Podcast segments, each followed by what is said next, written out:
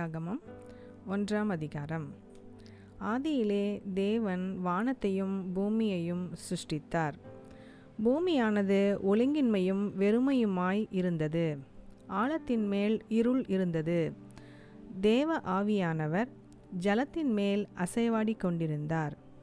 தேவன் வெளிச்சம் உண்டாக கடவது என்றார் வெளிச்சம் உண்டாயிற்று. வெளிச்சம் நல்லது என்று தேவன் கண்டார்.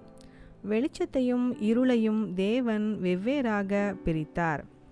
தேவன் வெளிச்சத்துக்கு பகல் என்று பெயரிட்டார் இருளுக்கு இரவு என்று பெயரிட்டார் சாயங்காலமும் விடியற்காலமுமாகி முதலாம் நாள் ஆயிற்று. பின்பு தேவன் ஜலத்தின் மத்தியில் ஆகாய விரிவு உண்டாக கடவது என்றும் அது ஜலத்தினின்று ஜலத்தை பிரிக்க கடவது என்றும் சொன்னார்.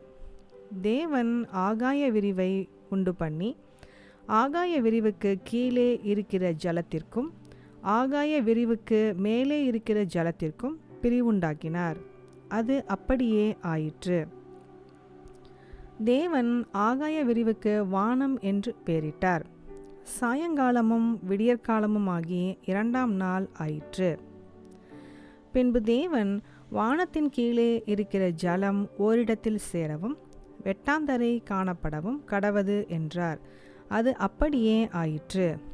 தேவன் வெட்டாந்தரைக்கு பூமி என்றும் சேர்ந்த ஜலத்திற்கு சமுத்திரம் என்றும் பெயரிட்டார் தேவன் அது நல்லது என்று கண்டார்.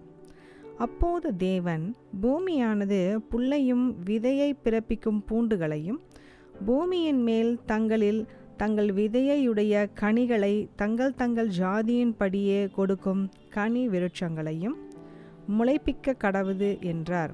அது அப்படியே ஆயிற்று. பூமியானது புள்ளையும் தங்கள் தங்கள் ஜாதியின்படியே விதையை பிறப்பிக்கும் பூண்டுகளையும் தங்கள் தங்கள் ஜாதியின்படியே தங்களில் தங்கள் விதையுடைய கனிகளை கொடுக்கும் விருட்சங்களையும் முளைப்பித்தது. தேவன் அது நல்லது என்று கண்டார். சாயங்காலமும் விடியற்காலமுமாகி மூன்றாம் நாள் ஆயிற்று. பின்பு தேவன் பகலுக்கும் இரவுக்கும் வித்தியாசம் உண்டாகத்தக்கதாக வானம் என்கிற ஆகைய விரிவிலே சுடர்கள் உண்டாக கடவது. அவைகள் அடையாளங்களுக்காகவும் காலங்களையும் நாட்களையும் வருஷங்களையும் குறிக்கிறதற்காகவும் இருக்க கடவுது என்றார். அவைகள் பூமியின் மேல் பிரகாசிக்கும்படிக்கு வானம் என்கிற ஆகாய விரிவிலே சுடர்களாய் இருக்க கடவது என்றார். அது அப்படியே ஆயிற்று. தேவன் பகலை ஆள பெரிய சுடரும் இரவை ஆள சிறிய சுடரும் ஆகிய இரண்டு மகத்தான சுடர்களையும் நட்சத்திரங்களையும் உண்டாக்கினார்.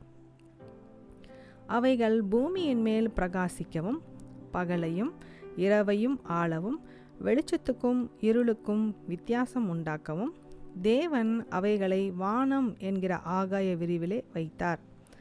தேவன் அது நல்லது என்று கண்டார். சாயங்காலமும் விடியற்காலமுமாகி நாலாம் நாள் ஆயிற்று. பின்பு தேவன் நீந்தும் ஜீவ ஜந்துக்களையும் பூமியின் மேல் வானம் என்கிற ஆகாய விரிவிலே பறக்கும் பறவைகளையும் ஜலமானது திரளாய் ஜனிப்பிக்க கடவது என்றார். தேவன் மகா மச்சங்களையும் ஜலத்தில் தங்கள் தங்கள் ஜாதியின்படியே திரளாய் ஜனிப்பிக்கப்பட்ட சகலவித நீர்வாழும் ஜந்துக்களையும் சிறகுள்ள ஜாதி ஜாதியான சகலவித பட்சிகளையும் சிருஷ்டித்தார். தேவன் அது நல்லது என்று கண்டார். தேவன் அவைகளை ஆசீர்வதித்து நீங்கள் பழுகி பெருகி சமுத்திர ஜலத்தை நிரப்புங்கள் என்றும் பறவைகள் பூமியில் பெருகக்கடவது என்றும் சொன்னார். சாயங்காலமும் விடியற்காலமுமாகி ஐந்தாம் நாள் ஆயிற்று. பின்பு தேவன் பூமியானது ஜாதி ஜாதியான ஜீவ ஜந்துக்களாகிய நாட்டு மிருகங்களையும் ஊரும் பிராணிகளையும் காட்டு மிருகங்களையும் ஜாதி ஜாதியாக பிறப்பிக்க கடவுது என்றார். அது அப்படியே ஆயிற்று. தேவன் பூமியிலுள்ள ஜாதி ஜாதியான காட்டு மிருகங்களையும் ஜாதி ஜாதியான நாட்டு மிருகங்களையும் பூமியில் ஊறும் பிராணிகள் எல்லாவற்றையும் உண்டாக்கினார். தேவன் அது நல்லது என்று கண்டார். பின்பு தேவன் நமது சாயலாகவும் நமது ரூபத்தின்படியேயும் மனுஷனை உண்டாக்குவோமாக. அவர்கள் சமுத்திரத்தின் மச்சங்களையும் ஆகாயத்து பறவைகளையும் மிருக ஜீவன்களையும் பூமி அனைத்தையும் பூமியின் மேல் ஊறும் சகல பிராணிகளையும் ஆளக்கடவர்கள் என்றார்.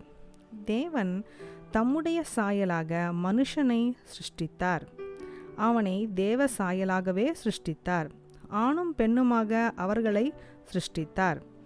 பின்பு தேவன் அவர்களை நோக்கி நீங்கள் பழுகி பெருகி பூமியை நிரப்பி அதை கீழ்ப்படுத்தி சமுத்திரத்தின் மச்சங்களையும் ஆகாயத்து பறவைகளையும் பூமியின் மேல் நடமாடுகிற சகல ஜீவ ஜந்துக்களையும் ஆண்டு கொள்ளுங்கள் என்று சொல்லி தேவன் அவர்களை ஆசீர்வதித்தார்.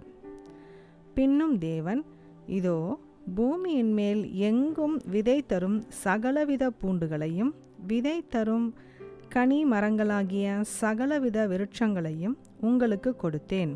அவைகள் உங்களுக்கு ஆகாரமாய் இருக்க கடவது.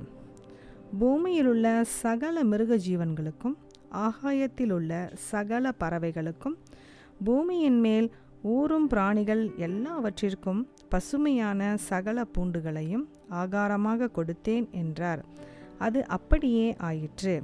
அப்பொழுது தேவன் தாம் உண்டாக்கின எல்லாவற்றையும் பார்த்தார். அது மிகவும் நன்றாயிருந்தது. சாயங்காலமும் விடியற்காலமுமாகி ஆறாம் நாள் ஆயிற்று. ஆமேன்.